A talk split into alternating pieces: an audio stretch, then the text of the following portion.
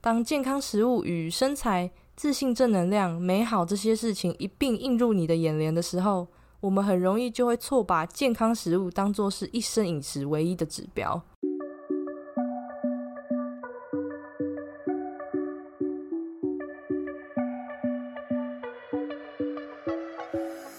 Hello，大家好，欢迎你回到贱女人的频道，我是这个频道的主持人卡罗。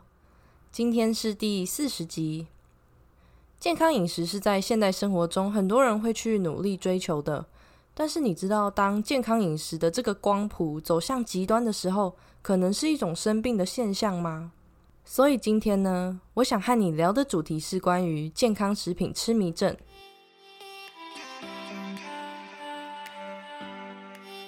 如果呢，你是第一次收听这个频道，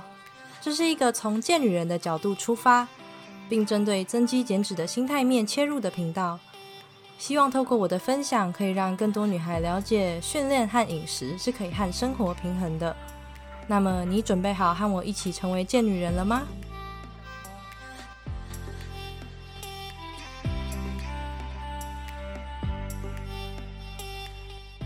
在你的日常生活中，你是不是会在吃东西的时候想尽办法只摄取原形食物，或是每次朋友约你出去聚餐的时候，就会想到，诶，菜单上可能没有适合自己的，就委婉推辞掉；又或者是看着别人吃加工食物，就会想要加以批判呢？有很多人对于健康或是身材有所要求，因此开始实施健康的饮食。但是这样的方法可能开始会让自己对于饮食出现焦虑或是强迫症。听到这边，你可能会觉得吃的健康不是好事一件吗？怎么听起来好像有一点严重呢？那我刚刚说的这些状况，其实是健康食品痴迷症可能会有的现象。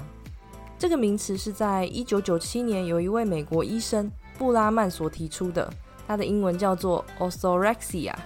如果从希腊字根来做拆解的话，Ortho 代表的是正确，Orexics 代表的是食欲。后来在二零一七年，这位医生更进一步的指出说，其实这些人的外表看起来就和一般人一样，但是他们会出现对于健康食物的着迷，也会有因为吃了不健康食物而产生的补偿行为，还有自我处罚。另外，还有一位图卢兹大学的跨文化心理学家丹奴。他也曾经形容过患有健康食品痴迷症的人，就像是把自己囚禁在他们施加于自己身上的一系列规则之中。也就是说，健康食品痴迷症的患者会非常着迷于生活上任何可以让自己变得更健康的食物。虽然说这个疾病还没有明确的诊断标准，但是呢，它确实是有一些常见的症状。以下呢，我要来谈谈健康食品痴迷症可能会出现的五种信号。第一种，痴迷于健康食品，对不健康的食物有着强烈的焦虑。那在这边我要先说明的是，每个人对于健康的食物都有各自的定义。像是有些人觉得好油跟低碳才是最健康的，那有些人则会认为素食就是健康的，所以坚持不碰肉类和乳制品。那这些人一旦摄取了自己认为不健康的食物，心里就会因为偏离了他们的限制而导致焦虑，还会开始讨厌自己。第二种，不断的检查食物背后的营养标签，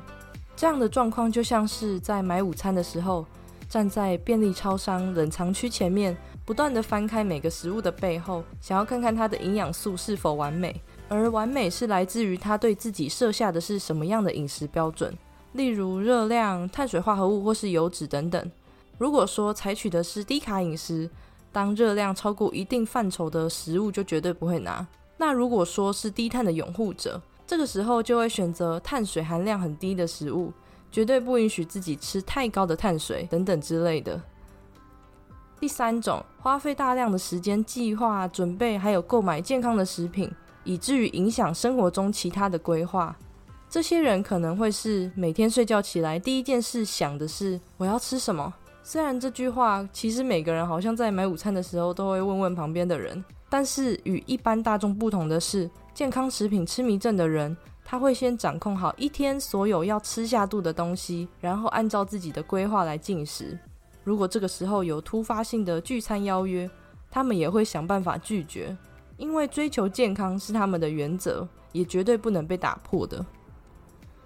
第四种，过度关注还有批评他人的饮食习惯，这样子的状况可能会觉得自己对于吃的比较健康是一种卓越的表现。比如说午餐时间看到别人的碗里面有火锅料这种加工食品，或是在逛超市的时候看到别人的购物车里面有面包啊、饼干啊，心中可能会出现不认同的感觉，甚至还会觉得说对方怎么没有像自己一样吃的那么健康。第五种，避免社交活动和其他人准备的食物。吃饭聚会是我们在生活中联络感情的主要方式之一。但是对于患有健康食品痴迷症的人来说，因为只要吃到他们认为不干净的食物，或是其他人准备的食物，就会导致极度的焦虑。其实也不难想象，我们去到不管是什么种类的餐厅，打开菜单，不外乎就是高油脂、高碳水的精致食物嘛。那这类的食物是绝对不允许出现在健康食品痴迷症的人身上。所以，除非他们可以自己带自己准备的健康食物在聚会上。不然这些聚餐他们是能不碰就不碰的。以上五种信号就是患有健康食品痴迷症的人可能会出现的行为。其实吃的健康与过度追求健康并不一样，这两者看上去都是在吃健康的食物，但是后者背后代表的可能是身心焦虑所导致的饮食失调。健康食品痴迷症这件事情，我认为在台湾是比较少被讨论的，除了是因为我们很容易和他只是吃的很健康啊，这样的表象混淆之外，我们的文化与环境更是让我们难以察觉这个病症的存在，所以实际上也无法知道到底有多少人正在受健康食品痴迷症所苦。你可以发现，在网络上一些体态比较精实的，或是身材是大众普遍认为很不错的人，他们往往都有一些怎么吃才健康的话语权，于是他们怎么吃，大家就会怎么模仿。在社群媒体当道的社会，当健康食物与身材、自信、正能量、美好这些事情一并映入你的眼帘的时候，我们很容易就会错把健康食物当作是一生饮食唯一的指标。这些内容就像是裹着健康包装的糖衣，虽然我们无法阻止这些内容的产生。但是我们还是有选择权，我们可以自己主动远离那些只会不断播送片面、特定或是单一主题健康的社群账号。因为当我们的版面呢，如果只充斥着这些定义为健康的资讯，那这些资讯就会不断的生根在我们的脑海里面，并且内化成为我们的潜意识。老实说，我也曾经实践着大家眼中的健康生活，只吃所谓干净的原型食物。虽然说那个时候我的体态的确有越来越朝向自己过去所喜欢的那个样子，而且在你身旁的人都会赞美你正在做对的事情，朋友看到你都会问说：“你现在看起来好 fit 哦，你是怎么运动的啊？”亲人也都会觉得说：“现在的你真的很美。”但是在这背后没有说出口的是，我推辞掉几乎所有朋友的聚会，因为外食餐厅总是没有我要的食物。在家里，我也永远只吃桌上的青菜跟肉蛋，其他过度加工的料理我也不碰。也因此，我也没有什么机会可以和家人一起出门走走，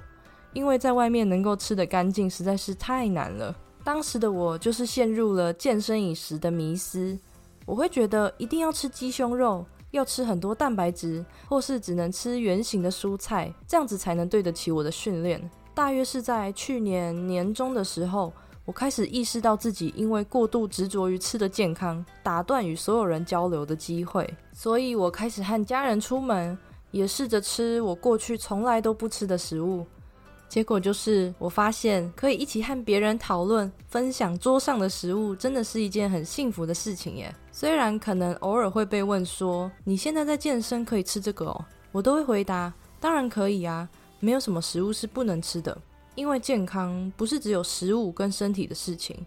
我们可能还会忽略了我们的心灵、我们的社交或是我们的财务等等，这些也是需要被关照的。最后呢，我要来总结一下今天这集的内容。在生活上，我们能够留意自己吃了些什么食物，并且去察觉说这些食物是如何影响我们的健康，这个是一件好事。但是对于一些人来说，吃的健康和饮食失调就只有一线之隔。这些人一开始是对于健康感到好奇，并且开始觉得有兴趣，但是演变到后来呢，却变成是只要摄取不够干净的食物，就会感到极度的恐惧。以下呢有五种信号可以让你判断是不是有罹患健康食品痴迷症的可能：一、痴迷于健康食品，对不健康的食物有着强烈的焦虑；二、不断的检查食物背后的营养标签；三、花费大量的时间计划、准备还有购买健康的食品。以至于影响生活中的其他规划。四、过度关注还有批评他人的饮食习惯。五、避免社交活动和其他人准备的食物。如果你在自己身上注意到这些信号，像是你觉得你最近的身心灵因为要吃到健康的食物而有了负面的转变，那很有可能就是因为你太专注于健康这件事情，而这件事情其实已经对你造成压力了。这份压力就像是其他饮食失调一样，对你的身体可能会有不好的影响。如果想要克服呢，第一步可以先觉察，先让自己意识到自己可能是太过于追求健康的食物，然后开始练习，逐渐将食物纳入自己的日常生活中。因为你要知道，一块蛋糕不会对你的身体造成任何严重的影响，一顿披萨大餐其实也没那么可怕的，对吧？除了透过觉察与学习撕除食物的好坏标签外，还可以再去寻找专业的营养师来治疗，这样就可以帮助自己建立一个支持系统。因为一个很棒的支持系统是可以透过自己的力量，还有他人的帮助来治愈你跟食物之间的关系的。那以上就是今天这集的内容，希望这集对你来说有一些 take away。